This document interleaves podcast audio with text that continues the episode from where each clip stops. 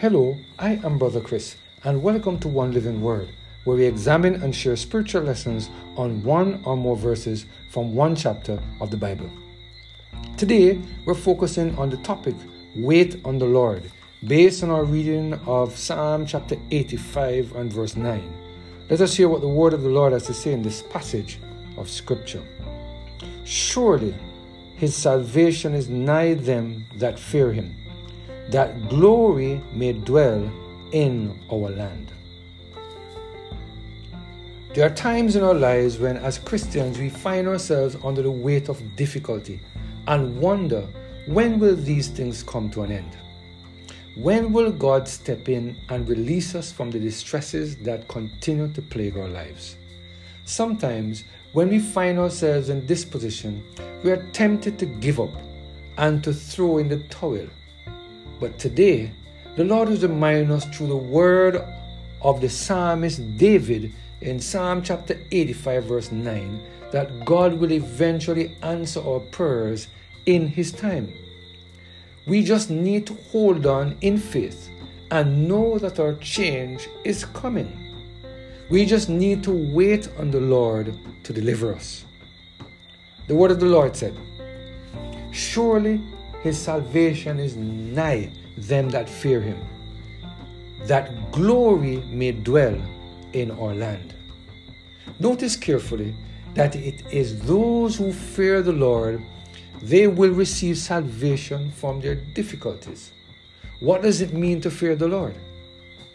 The Strong Concordance defines the Hebrew word used for fear as reverent or afraid.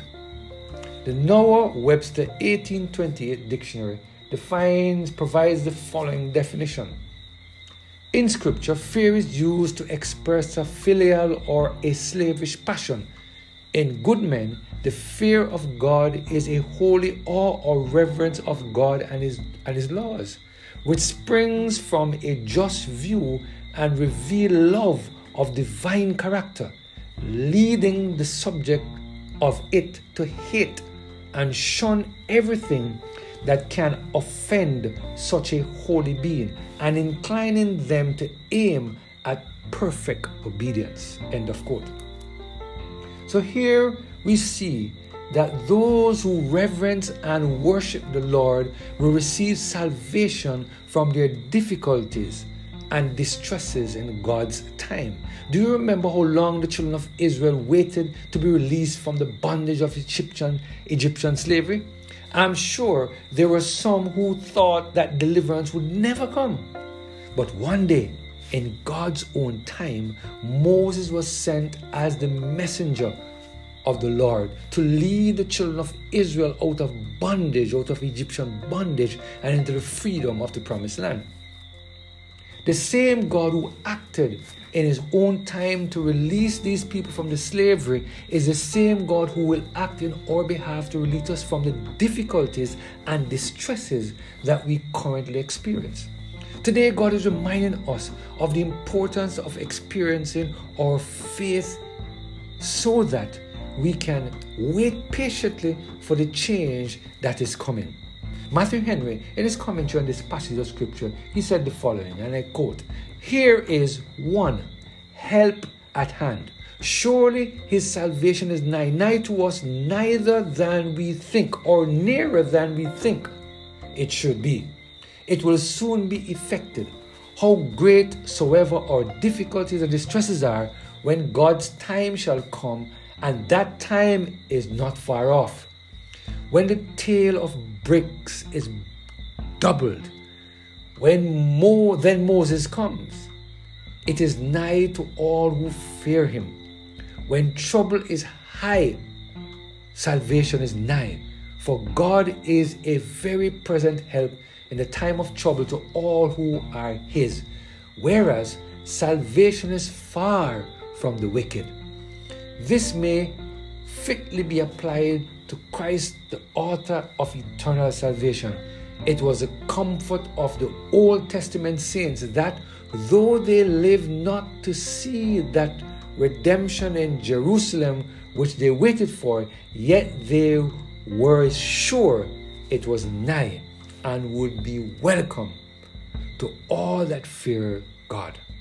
Two, honor secured, that glory may dwell in our land, that we may have the worship of God settled and established among us. For that is the glory of a land. When that goes, Ichabod, the glory has departed. When that stays, glory dwells.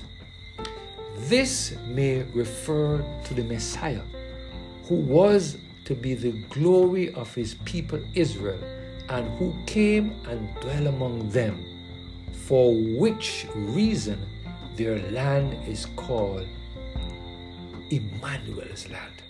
Isaiah chapter 8 and verse 8, end of quote. I pray that we will continue to allow the Holy Spirit to take full control of every single area of our lives so that He can help us to continue to reverence and worship the Lord as we wait on Him to answer the requests for deliverance from our difficulties and distresses. Let us pray. Father, we thank you for this reminder. Be patient. Wait upon you until you answer our prayers. As we wait, help us, Lord, to wait in patience. And while waiting, let us give you glory and honor and praise as we lift up our voices in adoration, we pray. Through Jesus Christ, our Lord. Amen. Have a blessed and Holy Spirit filled day.